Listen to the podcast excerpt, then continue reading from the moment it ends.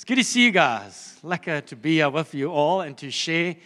And so I'm sure many of you, well, maybe I can't actually assume. Does anyone really know the significance of this day historically? I'm sure there are guys like those that do know, not trying to put up. Is there anyone that doesn't know? Let's put it that way. Someone that has no cooking clue what's important about this day. It's Sunday. Yes, it's Sunday. It's the Lord's Day. We gather together. But there is a deeper history. I'm very glad it's not the 1st of April, because there'd be no fooling you.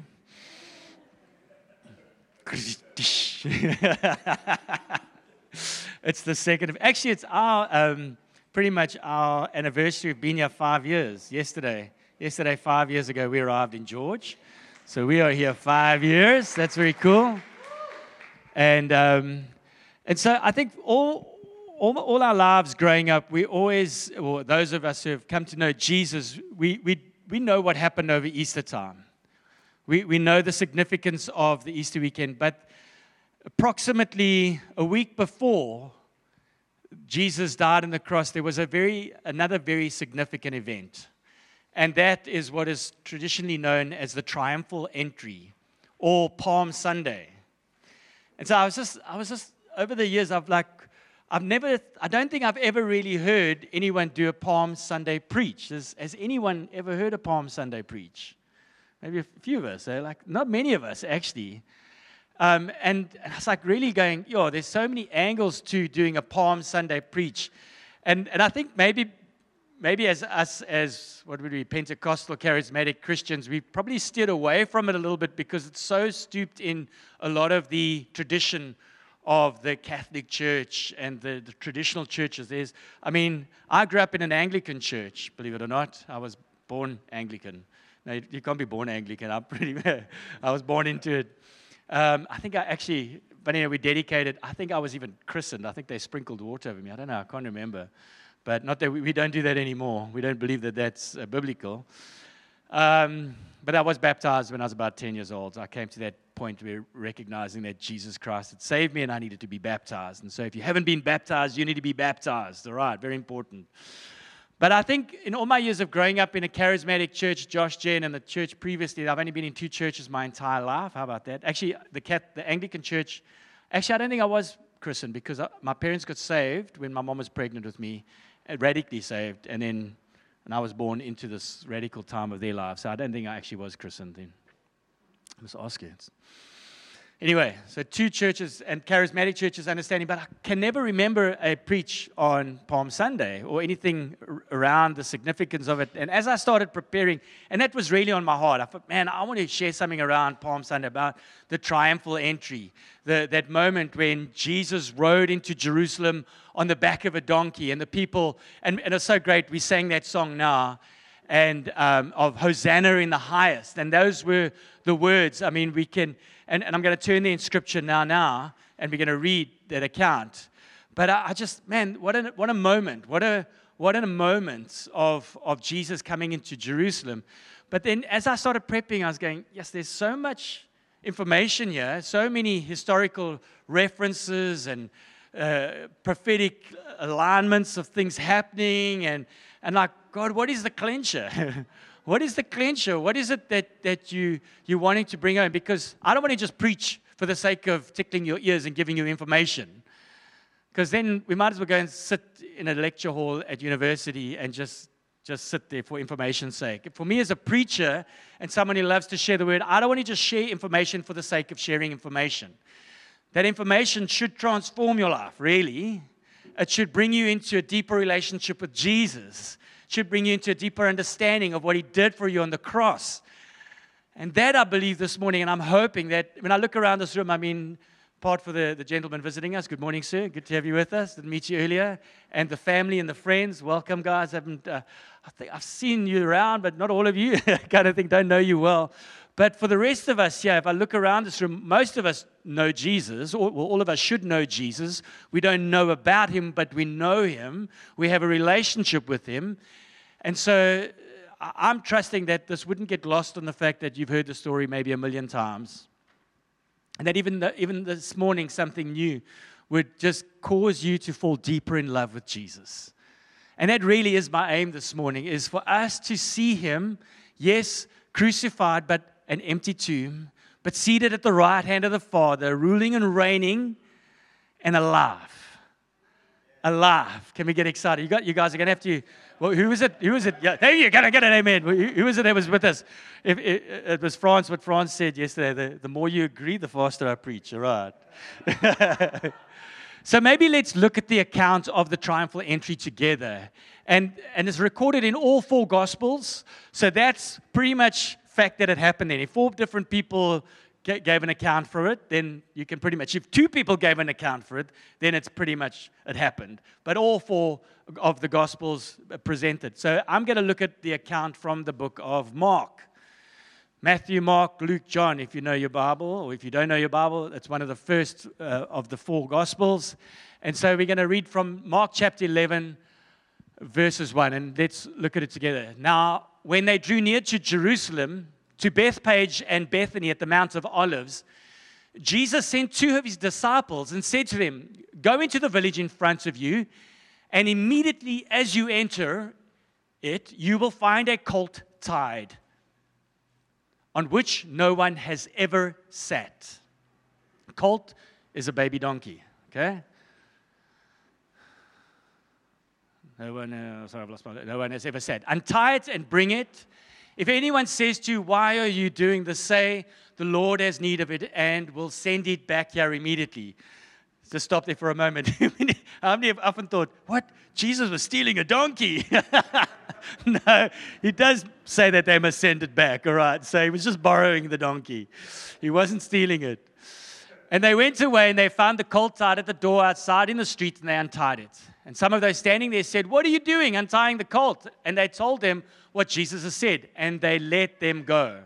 It's amazing just in them saying that the Lord has need of it. They just, okay, Jesus needs the donkey. It's cool. No questions asked. "And they brought the colt to Jesus, and they threw their cloaks on it, and he sat on it. And many spread their cloaks on the road, and others spread leafy branches that they had cut from the fields. And those who went before and those who followed were shouting." And here's the song we were singing. "Hosanna, blessed is he who comes in the name of the Lord. Blessed is the coming kingdom of our God." Oh, sorry, "the coming kingdom of our father David. Hosanna in the highest." And he entered into Jerusalem and went into the temple. And when he had looked around at everything, as it was already late, he went back to Bethany with the 12. We went out to Bethany with the 12. So... Maybe, and I think Quinton gave me the title of this preach, "The First Red Carpet Event." The first red carpet event. I love it. Hey? Green carpet. It was but they threw their cloaks down as well, so it was a multicolored carpet. But I can imagine this was where they got the whole red carpet idea from, was from this story, hey? And so maybe we can, and so I said, this is one of the versions. If you read Matthew, he has a different angle to it. If you read Luke and John, and it's not to say that they were contradicting each other. And this is something always important to note, because I think, how many of you often read the Bible and you say it was said here, and I mean, even one of the versions says he took a donkey and her colt. So did he take two or did he take one? So what was it, kind of thing? And then some said, so don't get hung up on things that are said and are not said. Because sometimes when we see things, how many of you know, if you had to come to myself and Dan and Quinton and asked us about the bra we had the meal we had the other night together, we'd each have a different piece of information about that evening. Like, he might say, man, the chicken was so great, and he might say, man, the pudding was so great. The bangers and mash were great. The Yorkshire pudding, we were talking about Yorkshire pudding. So anyway, each and every one of us would have a different angle to that evening. The same happens in the Gospels. Even, they're not contradicting each other. So don't get hung up on that. So often we get hung up and say, the Bible contradicts itself. It doesn't. It's just different angles and through different people's lenses. And they might have, and sometimes guys don't always feel it important to include information. So I've told you that Dan and Quinton were at supper with us. I failed to give you the information that actually Nardis was there as well. but it doesn't undermine the fact that they were still there. All right, so that's how the Bible is sometimes communicated, which is interesting to know. So here is the first red carpet event, the triumphal entry. And I want to suggest firstly that this wasn't the first and isn't the last triumphal entry. How many of you know there was another triumphal entry about 30 years previous? Jesus was born in a little town of Bethlehem 30-odd years before, and that was the first triumphal entry of him coming.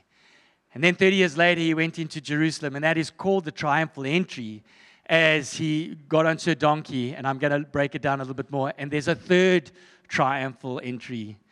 Do you know that? He's coming back. He's coming back. And so we see Jesus coming into this world as a baby in a manger, and that's often what we think about over Christmas time. And these are probably the two most important dates on the Christian calendar. But by far, we just look at them as dates, and we don't really have an understanding or allow it to grip our hearts. It's just going to be an event, and we're going to get caught up in the traditions of man. We're going to get caught up in the commercial aspect of it as well. And my hope this morning is that we would take just serious note of what actually happened here. And actually not only on this day, but this whole week. Like I mentioned, the Catholic Church, Dan had a funny little joke with us. He was going to bring an incense thing this morning as well, but that was just to catch. Did you pick it up quickly? Did you catch it quickly? Just a little in-house humor about, with April Fools, he was going to bring one of those incense burners things and like waffle it anyway. But you know, but in the religious churches, they take this whole week quite seriously. It's actually they use this whole week as a moment of reflection, deep reflection on the crucifixion, leading from today, leading up till next week Sunday. I mean, yes, there's Ash Wednesday, there's Mulling Thursday, there's like all these weird festivals they've created, and I mean, if you look at the significance of every one of those events, something did happen specifically. But for us, I think we've become quite blasé. Hey, we become blasé. Hey, I think maybe because we have a deeper revelation. I don't know what it is that. When I say blasé, I don't think we undermine or forget about, but maybe it's just because we have a very real relationship with Jesus, and actually every day we are remembering the cross, and that's really how it should be. Maybe they only remember it then because it's a highlight and people don't serve Jesus any other. So let's make a big thing about this so that people can remember Jesus. Maybe that's why, but I know for me, I am every day, next, we started with giving thanks. I'm thankful every day for the work of the cross. I'm thankful every single day that Jesus died for my sins. And I think maybe that's the little bit of a difference between those stuck in religion and those who have a relationship, is that in relationship, you're aware of it every single moment. Whereas religion, you just get reminded because of the traditions and the festivals, and we forget about it every other time. And so I'm so thankful for my relationship with Jesus, and I'm sure you all are. And maybe as you're sitting here, maybe if you don't have a relationship with Jesus, this morning would be a chance for you to start having a relationship with this incredible King of Kings. So the first red carpet ride, the first red carpet. So if we look at that, and like I said, there's so much in the scripture, so much in the story. It's like, where do we even start? Like, what is significant? What are the things that are really, really important? And, I mean, we can look at the symbolisms. And maybe let's just look at a few of the symbolisms, because it is interesting. And I think it does suddenly go, oh, my hat. And as I looked at some of these symbolisms, I was actually just suddenly more in love with Jesus. I was like, God, you are so in the detail. You are so in the detail. Firstly, I want to look, like, before I get to the significance of the day, well, actually, maybe let's, because for me, that is the most important thing. Should I save the most important for last? Why the day was significant. Let's look at palm branches. Firstly, palm branches. They used palm branches. They had a symbol. The symbol of a palm branch is triumph and victory. So they're waving these palm branches, just celebrating. It's triumph and it's victory. It's not to keep them cool, like we see those old guys waving to keep. No, it was a symbol of triumph and victory. So why were they waving it? Well, there was something of a recognition of the triumph and victory, and I don't even think they really knew what they were doing. But they were waving these palm branches and laying their cloaks down on the road as a scent, in a submission and a surrender to this king who was coming on this man who was coming on a donkey, and they were singing Hosanna. That couldn't have come from their own revelation. There's something of that as they're proclaiming that there's this proclamation of Jesus coming into the city of Jerusalem. It had to have been inspired by the Holy Spirit because, you know, if you think about it, up until that point in Jesus' ministry, every time someone had said anything about him, who he was, he would keep them, he would shush them. He would shush them. He would shush the demons, and he would shush the people. Have you picked that up ever? As you read, whenever someone said, "Oh, Jesus, Son, King of the Jews," shush, don't say anything. Don't go tell anyone that it was I that healed you. He never wanted him to be proclaimed. It was always like the time's not right. But in this moment, as he comes in suddenly, and you can imagine, it wasn't just a few people. Picture, I don't know, has anyone been to Jerusalem? Anyone been? You've been there. Marie, welcome, yeah, from Jeffreys Bay. Some haven't met her yet. She's from Jeffreys Bay, from actually the newest Oxygen Life plant. How about that one, in Jeffreys Bay? That's pretty cool. Who's been to Israel? Anyone? Got a few. You've been there a few times, eh? Yeah. So I haven't been there. I'm really trusting that I get to go there this year in November. We're trusting for a trip to Israel with Andrew and a team of lead elders. And I've heard it's the old city. Okay, obviously the new city wouldn't be there now. It wouldn't be there back then. But the old city is quite small. I was asking Justin and Dan how big it is, kind of thing. And estimates maybe the size of the CBD of George, eh? Kind of thing. Not that big, eh? Would you? I mean, oh, I don't know. Jeffreys Bay, smaller than Jeffreys Bay? Smaller than Jeffreys Bay, a lot smaller than Jeffreys Bay. Not that. No, it's not. Oh, I'm thinking J Bay when I was there surfing back in the day, kind of thing. But it was a relatively small city. You've got all these people arriving for the festivals. I mean, we know that it was Passover, but it wasn't only just Passover. It was the Feast of Unleavened Bread. It was the Feast of First Fruits. There were these three big major events happening. So Jews from all over the world arrived. All over the known world arrived. He couldn't have come in from America because that wasn't known yet, kind of thing. But Jews from all over the known world arrived, and so this little population of Jerusalem, maybe about 30,000, maybe, suddenly grew to in excess of 200,000 people. Can you imagine George, like suddenly going poof? Like, I mean, our population estimate's about 250, 300,000 here in George. Suddenly, George becoming 3 million overnight, like in a matter of days. Where would we put everyone?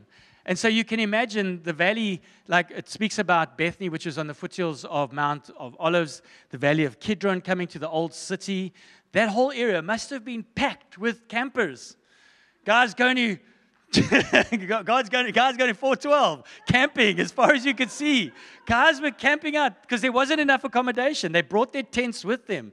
They were parking all around the city, camping out, 200,000 odd people. So when Jesus mounts the donkey and he starts this triumphal entry, I can imagine he was going through the masses, not just a few people. And that crowd, they knew who he was. I think there must have been a bit of crowd participation. You know, guys going, hey, something's happening here. Let's start waving our branches. But there were a few people that knew him quite intimately that were the ones welcoming him in. Because if we read a little bit previously in Scripture, just a few days before, he had actually raised Lazarus from the dead.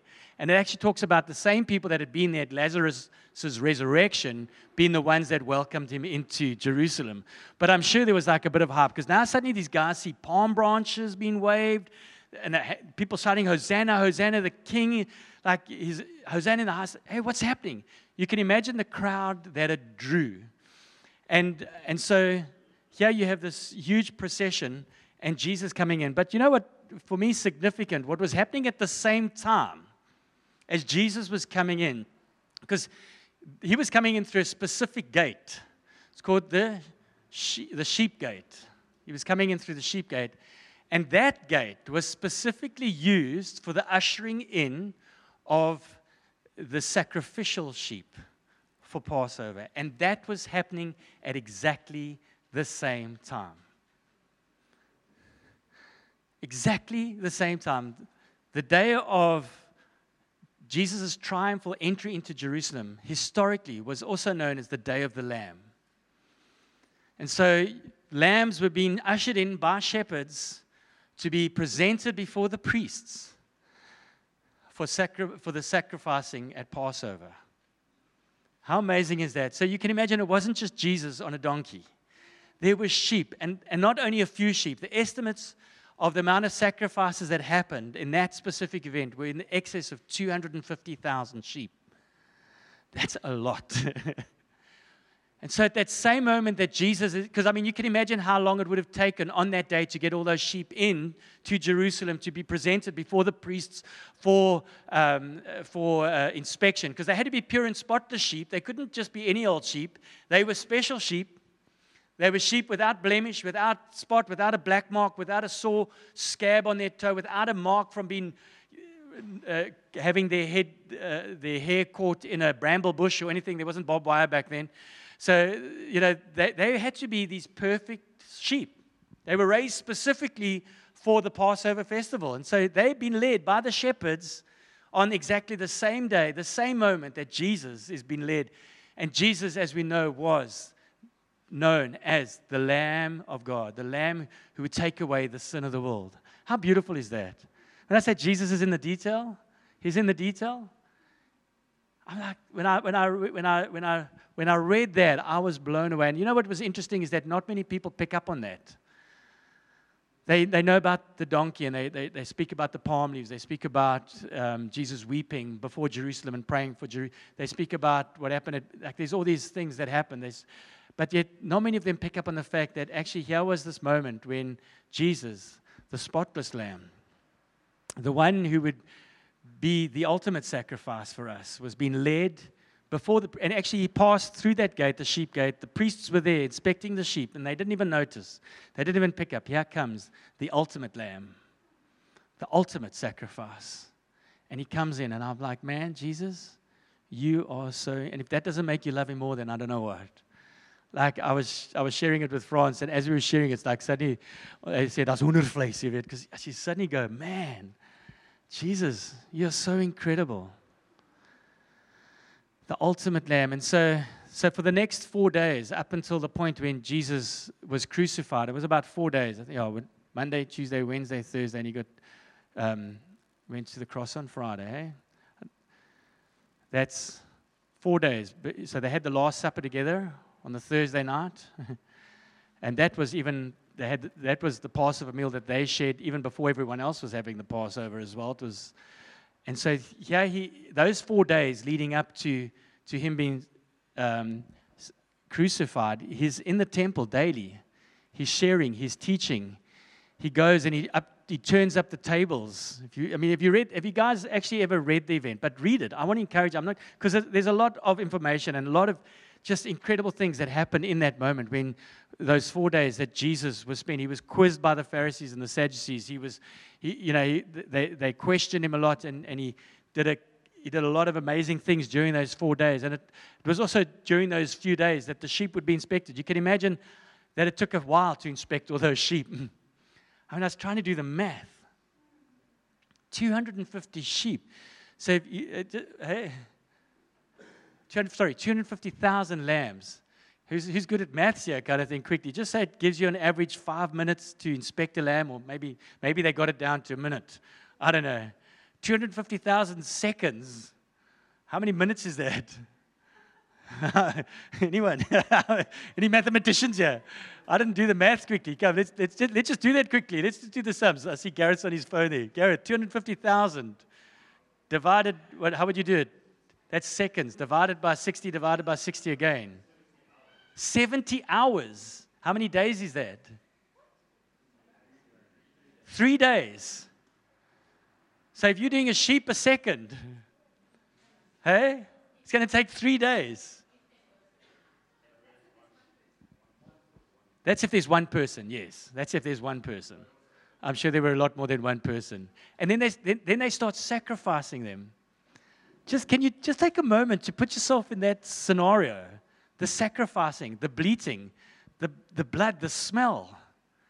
I mean, has anyone gone hunting or anyone been to a farm and they slaughtered a sheep? That smell hits you. Just from one sheep. It was hectic, and Jesus came to do away with all of that. He came to do away with all of that. He was the lamb, the spotless lamb, without defect. He committed, I love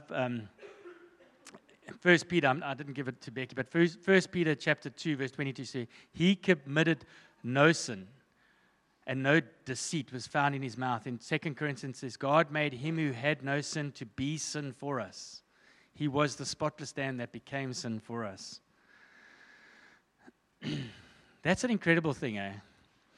Then maybe you're thinking, why did he come in on a donkey? Maybe any of you ask, why did he come in on a donkey? Why not a horse? Or why was it a donkey? And I think a lot of us go, oh, because he was humble and he was lowly. And it was, that was Jesus. He was one of these men that was just incredibly humble. Hey, that's the picture of the Bible. We read about him in the Gospels, incredibly humble. But it also had another significance as well. And we read it back in the Old Testament in King Solomon's time, that a king would ride into a city to take the city for aggression, in wartime. He would ride into a city on a horse, and he would conquer the city by riding on a horse. But once the city had been conquered, he would ride into the city on a donkey, in coming in peace. And I think of that, and so it got me thinking. I thought, man, so here Jesus, the first time he comes as a baby, second time he comes in on the back of a donkey in a time of peace, just bringing peace to the world. And the third time he comes, in Revelation, how's he coming? He's coming on a white horse.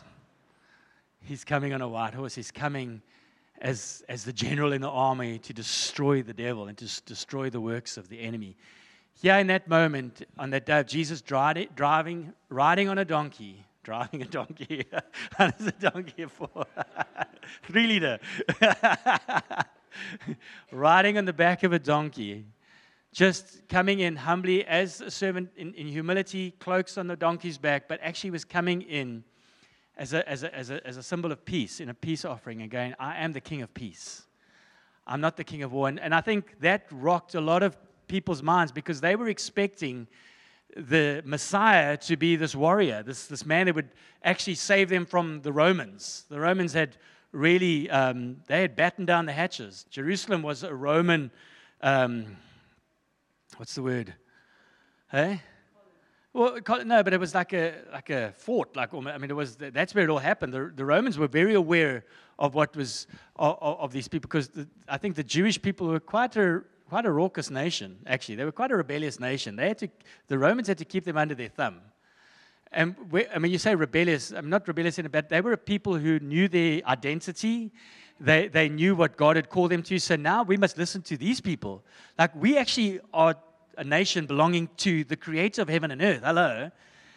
So why are these guys going to tell us what to do? So there was a lot of unrest, a lot of factions. Even within the Jewish nation, you had the Sadducees and the Pharisees, you had the Zealots, you had all these different factions kind of thing. And so you can imagine why the Romans were there. So the Jews were expecting a deliverer, but someone that would come with an incredible army. They didn't expect it to be someone riding on a donkey, humble, meek, someone just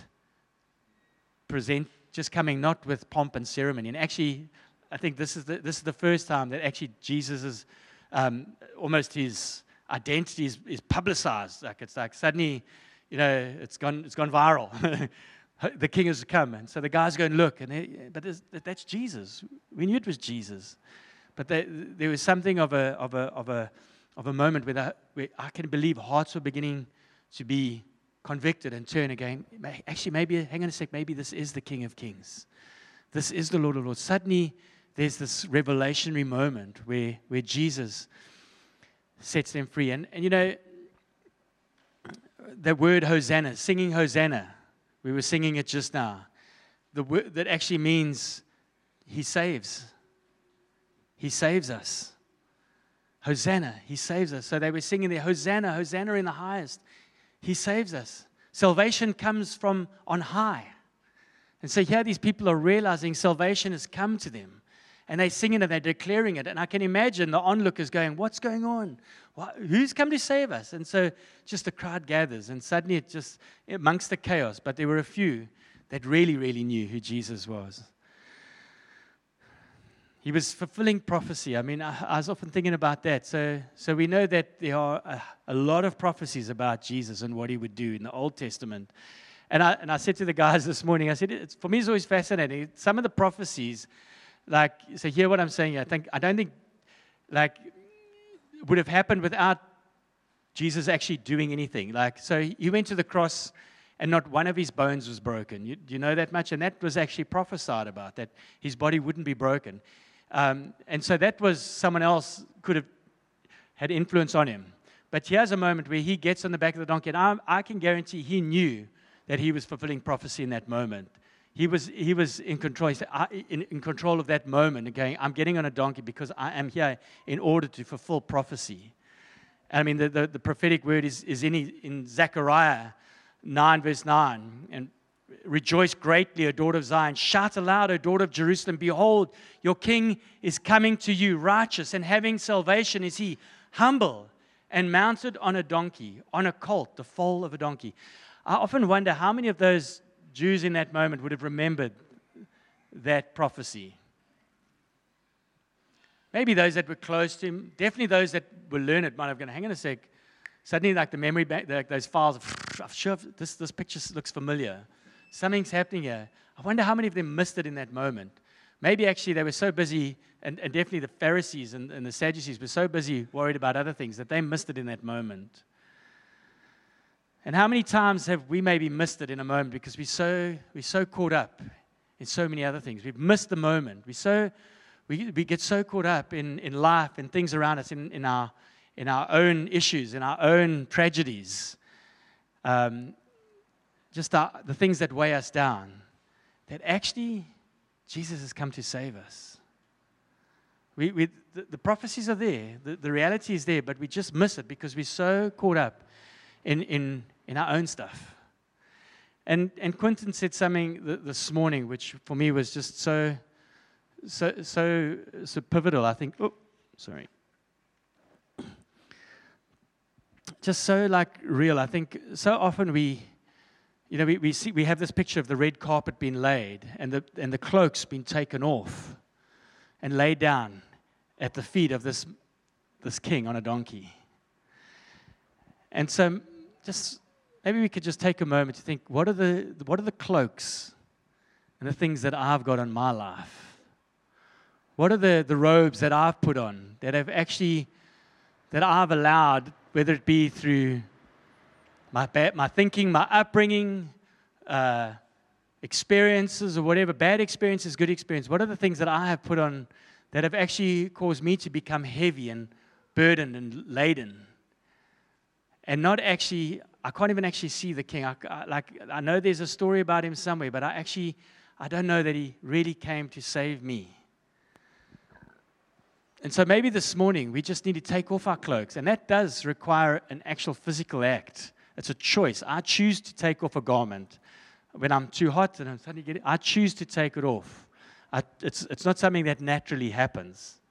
We have to take it off ourselves. It's an action that we do, and we lay it down. And actually in that moment we allow Jesus, and it's not even the feet of Jesus, it's the feet of the donkey that he's on, to walk on it, going that actually I'm not even worthy enough. Maybe it's like, maybe you even feel that I'm not even worthy for him to do anything to me. But yet he wants to come and he wants to walk on those things and those cloaks and even those palm branches, which even, you know, they have multiple uses. I mean, the area where someone said to me, you know why they use palm branches in the day there? I said, yeah, because they grew there. And that just for me speaks of the fact is that that's all we know. That's all we've got at our hand is we've got these things. This is our way of doing things. And maybe you need to take even though sometimes the way of doing things and just lay it down, and just lay it and let him come and walk over it and say, actually, you know what? Who is the master? Who is the ruler? Who is the Lord? You know, he got into the back of the donkey, and those disciples went to those people. I mean, I know I joked a little bit earlier about that he wasn't stealing it. They actually, some of the versions say it says, the master has need of it.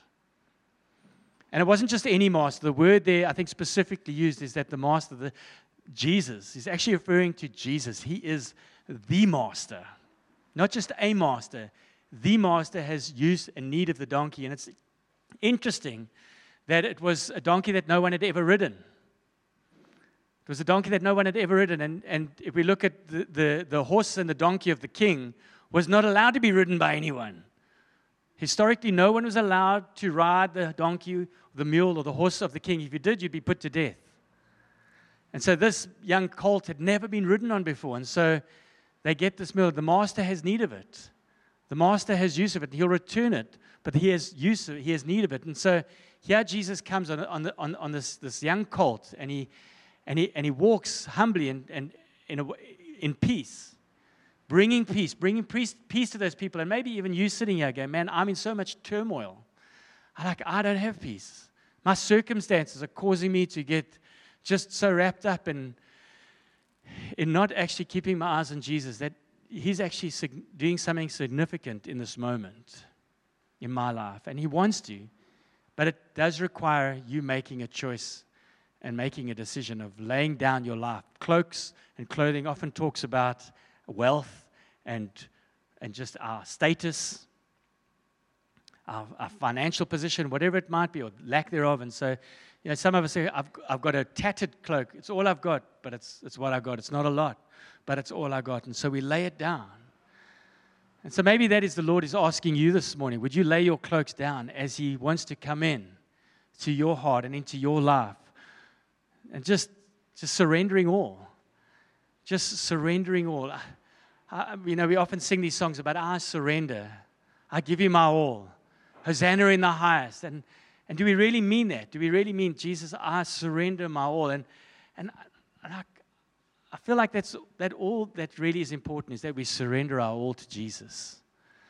Like if there's anything that you would take home with you this weekend, this Sunday, is that actually, have I truly surrendered? Have I laid down everything at the feet of Jesus, that he could walk over it and go, it's not mine. You know, often we want to pick up our lives and take up our lives. And Scripture is quite clear. It says, he who loses his life will find it. Whoever takes up his life will lose it.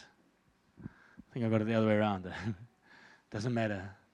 But so often we hold on to these things because it's our safety, it's our security. You know, when our kids were little, we had a little blankie there, and we call it their security blankie. It was say dookie or whatever. And that gave a kid a sense of security, and he felt comfortable when he held onto that blanket. But it's almost like Jesus says, can I take your security?